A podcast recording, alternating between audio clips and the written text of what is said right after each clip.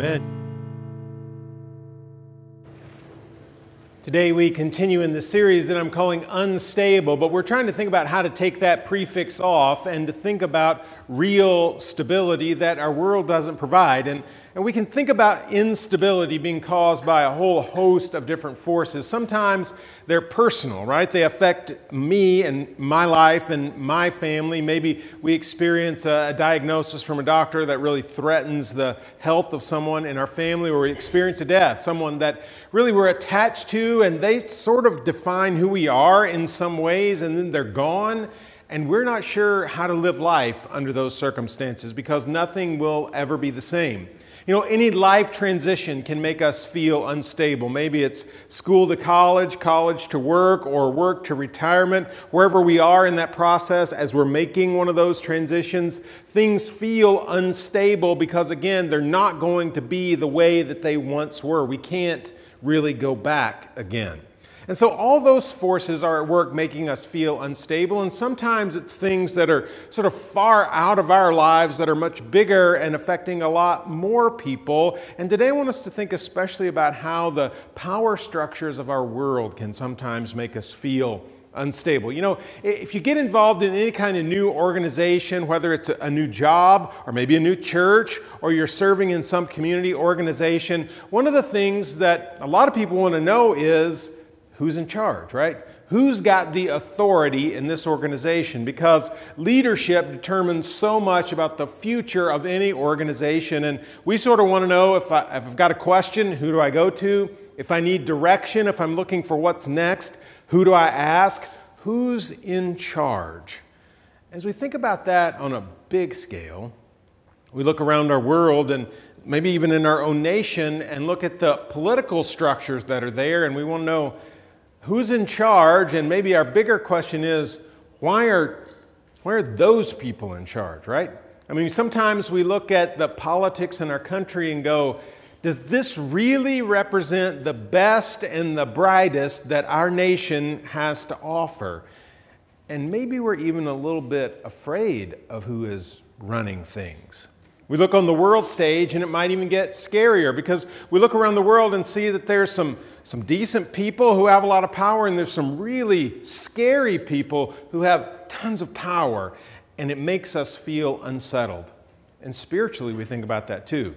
There are forces at work against us and for us, and we can sometimes feel the pull of both good and evil in our lives. And those power structures can make us feel unsettled because we're, we're not sure where everything is headed. And so, how do we find stability in the midst of all that? Well, today, to get at that, I want us to turn to the book of Colossians. It's a great letter. It's really short. You know, if you want to read through a whole book of the Bible, it's a good one to choose, just four chapters.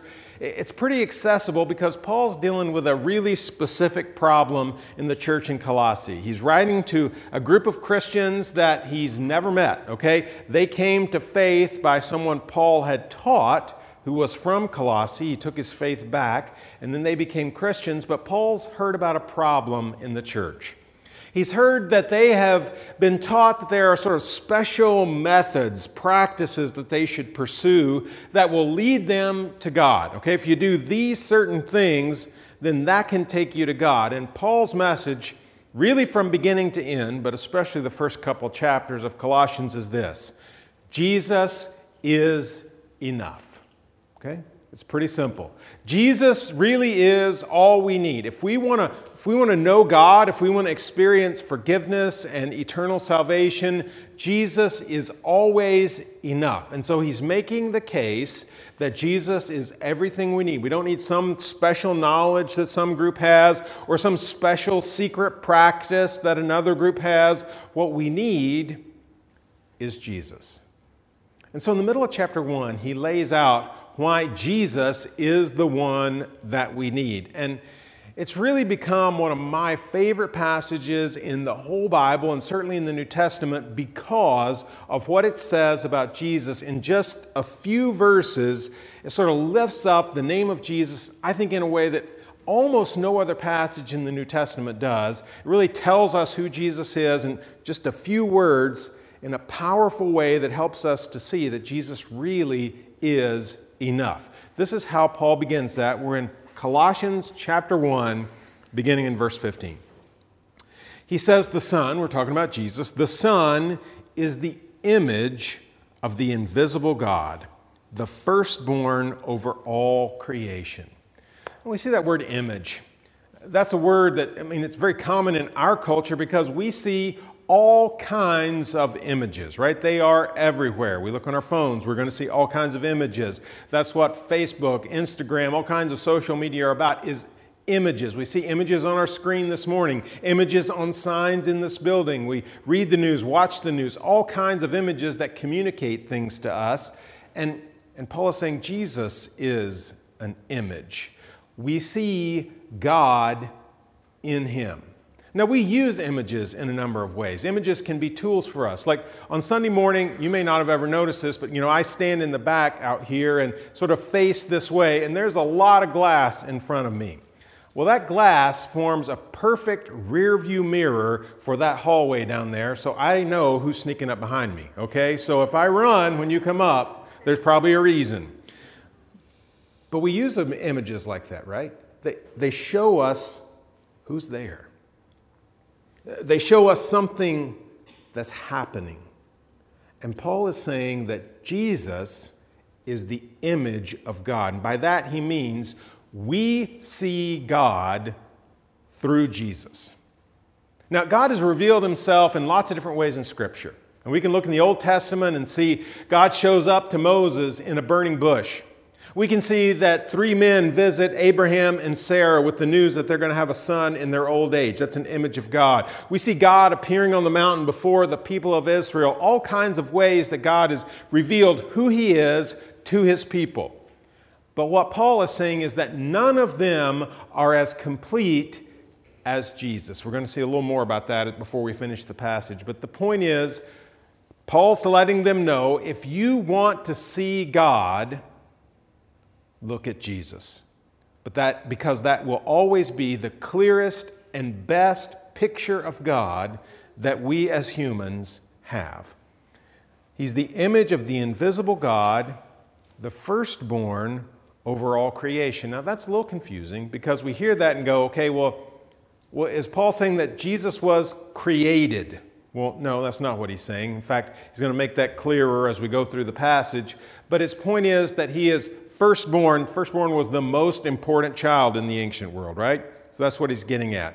The most important over creation. So Jesus stands over creation. Jesus chose to become part of that creation in the person of Jesus of Nazareth, but he stands over. He is Lord of creation. Now we're going to see Jesus has labeled as Lord or head of several things in this passage.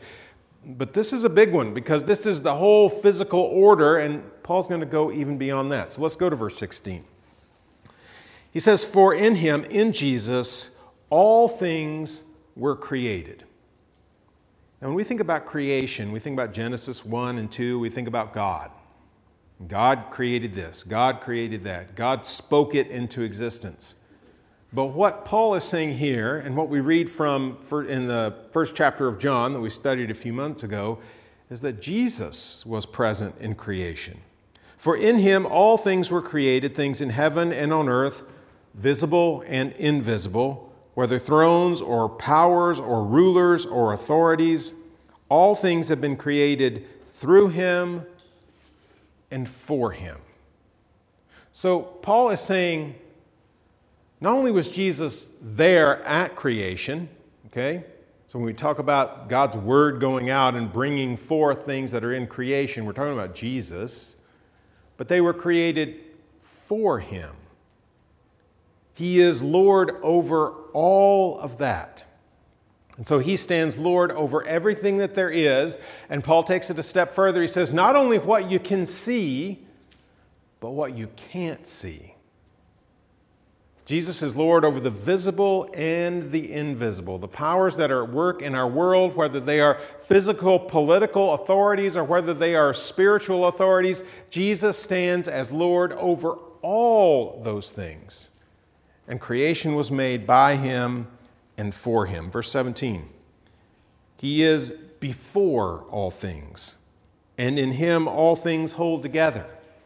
When we studied John chapter 1, one of the sort of technical terms that I used was the pre existence of Jesus, meaning before creation was, Jesus was. Now, last week we talked about the, the beginning of this whole series and that everything was going to be built on what I taught last week, which was Jesus, God was, God is, and God always will be. That's what keeps us settled, secure in an unstable world. But what we're saying here, what Paul's telling us is God was, and Jesus was with him. From before the beginning, Jesus was there. And part of what Paul is communicating to us is Jesus is part of God. Now, this is confusing stuff because we're dealing with the very nature of God. We're dealing with God being Trinity. Now, the Bible never uses that word, but we see God showing up in the form of the Father and the Son and the Holy Spirit, and He's always God, even though He's three persons. And man, we get lost in that because it's a lot to understand. But it's not surprising that the nature of God would be beyond our understanding, right? Because He's God, He's beyond us. So here we see that showing up again in the nature of who Jesus is. In, all, in Him, all things hold together. So He was before creation, He was active in creation, and He sustains creation. It's like Paul saying if it weren't for Jesus, it would all fall apart. So he's Lord of everything that is visible and invisible, Lord of creation. And then, verse 18, Paul goes to the next step. And he is head of the body, the church. He is the beginning and the firstborn from among, among the dead, so that in everything he might have the supremacy. So he's Lord of creation, but he's also head of the church, his body. Now, a few weeks ago, we talked about the fact that there is one body of Christ. And when we try to separate God's body out into different groups, we've got it all wrong. Because Jesus has one body. When he was living on earth as a human being, he had one body. And now we, the church, the followers of Jesus, are that one body at work in the world. And who is the head? Who animates and directs the life of the body? Jesus. And when we want to know what we should do, we should look to the example of Jesus. When we want to figure out what it means to be the body of Christ, we should look to Jesus. So Jesus is Lord of creation, He's head of the body, and in that same verse, He is firstborn among the dead. Now, that doesn't sound pleasant. So, what are we talking about? What we're talking about is not death, but the defeat of death. Jesus is the firstborn, really, of resurrection. He comes back from the dead. You might say, well, hang on a second. I know in the Old Testament there's at least a handful of examples of people who were raised from the dead. I know there are a couple people that Jesus himself raises from the dead. So, how is Jesus the firstborn from the dead? Well, Jesus' resurrection is a whole different thing, it's of a different order. The people in the Old Testament, the people Jesus even raised himself, their bodies still aged, they still died. But Jesus' resurrection is different. Is it, it is a resurrection beyond death, so that death has no effect. And the point is, he's pointing forward to our resurrection, that there is life for us. He's the firstborn, the down payment, the sign that there is more to come, and that more to come is the fact that he's defeated death for us, so that we too will be raised with him to eternal life. Lord of creation, head of the church, firstborn from the dead. You see what Paul is saying there? He's helping us see that Jesus is the greatest sign that we have of who God is. He says at the end of the verse, so that in everything he might have the supremacy. So, who is greater than Jesus? What is more powerful than Jesus? The answer is always no one, nothing. It's an elevated sense of the nature of who Jesus is. Verses 19 and 20. For God was pleased to have all his fullness dwell in him, and through him to reconcile to himself all things, whether things on earth or things in heaven, by making peace through his blood shed on the cross. It's one of those places where, in just a few words, someone in Scripture, and sometimes we see Jesus do this, we see John do this in John 3 16 and 17. Here we see Paul do this in uh, Colossians 1 19 and 20, where the whole gospel is sort of boiled down to just a few words, and this is one of the, the best places to turn. If you want to know what the good news of Jesus is all about, here it is.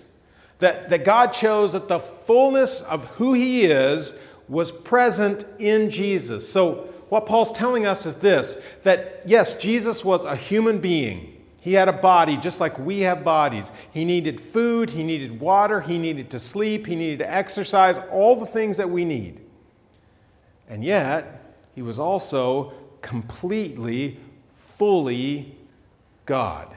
The fullness of God was in Jesus. The very best picture of who God is, we have in Jesus Christ. There is nothing more that we need to know about God than the life of Jesus. The fullness, everything there is of God was present in this man, Jesus of Nazareth. What did he do with that? That's what verse 20 is all about. Through him to reconcile to himself all things now, that's not exactly what we expect that verse to say. Because what, what we sort of expect it to say is that Jesus reconciled to himself all people, right? I mean, isn't that Jesus' mission? To bring all people to him for forgiveness and eternal life. He's inviting every single human being to him to offer to them forgiveness and eternal life. But Paul says all things including all people. He's saying that Jesus is inviting all of creation back to God to become what God intended from the beginning, to make it like it should be. And he's looking forward to when he returns to reconcile all of creation back to God, whether things on earth, things in heaven, and how did he do it? By making peace through his blood shed on the cross. You see, it had to be that way. It had to involve death. It had to be Jesus, God, the fullness of everything that is God in this human being, and he had to be willing to go to death, death on a cross. And because Jesus was willing to do that, we are brought back into a relationship with God. So, what does this say to us? As we're in, in a world that there are powers at work in our lives and powers at work in the world that make us feel unstable, unsettled. What, is, what does this passage, Colossians 1 15 through 20, what does it say to us? I, I think it's summed up in a very simple sentence Jesus is Lord of all. And though it may like, look like there are all kinds of powers that and they're at work in our world, seen and unseen, physical and spiritual, visible and invisible. Jesus is Lord of all those things. And in the end, that will be made clear. Now, this was a, this was a bold statement to make in the first century. For Paul to put down on paper, in words, so that anybody could read them, that Jesus is Lord of all, greater than any power visible or invisible, that's a dangerous statement to make. Because in the first century, in the Mediterranean, there's one Lord. There is one person who said that he was Lord of all, and it's Caesar. It's the Roman emperor. Everyone bows their knee to Caesar, no matter who they are, no matter what position they have. Caesar is Lord. In fact, he was considered a god. And here's Paul saying, Nope, no, it's not Caesar. It's not this political power. It's not the Roman army. It's Jesus. And sometimes we may look in our world and say, man, it's messed up. There's stuff going on I don't understand, stuff going on that I don't like.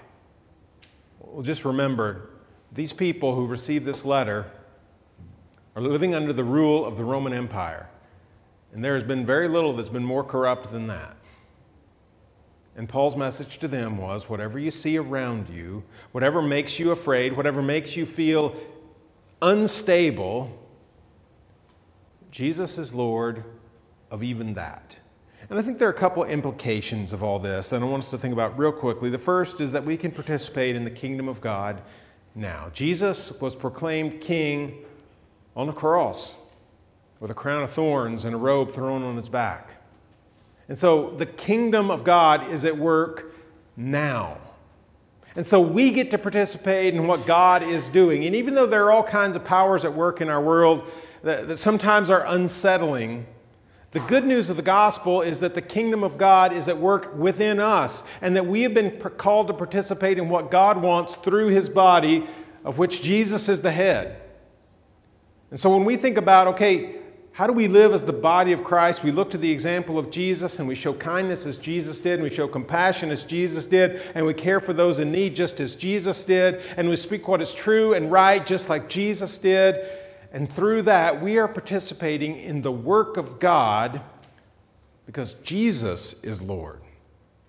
And even though it's unsettling to see all these things that are going on around us, we are confident that we're participating in the very work of God, even in the face of all that. And the second implication is that what we see around us is not all there is.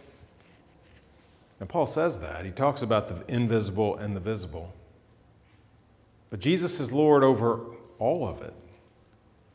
And so God's Spirit is at work in us, even today, as the body of Jesus, to do his work.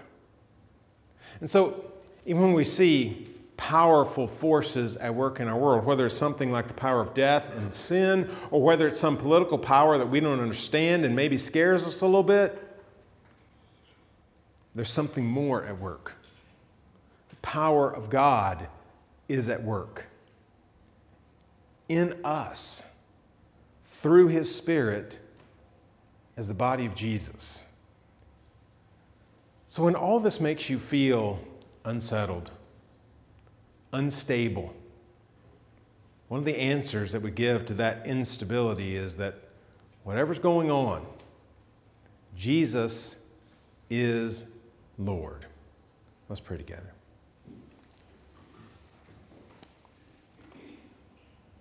Now, we do get afraid sometimes in our world. Afraid when powerful forces affect us, when we feel it afraid when we look around our world and see bad things that are happening on a massive scale. that help us to put our faith in the one who is the image of you, our invisible God, that image at work among us. And help us to be your body with the head that's Jesus. And help us to look forward to the hope that we find from the firstborn from the dead. We pray it all in the name of our Lord Jesus Christ. Amen.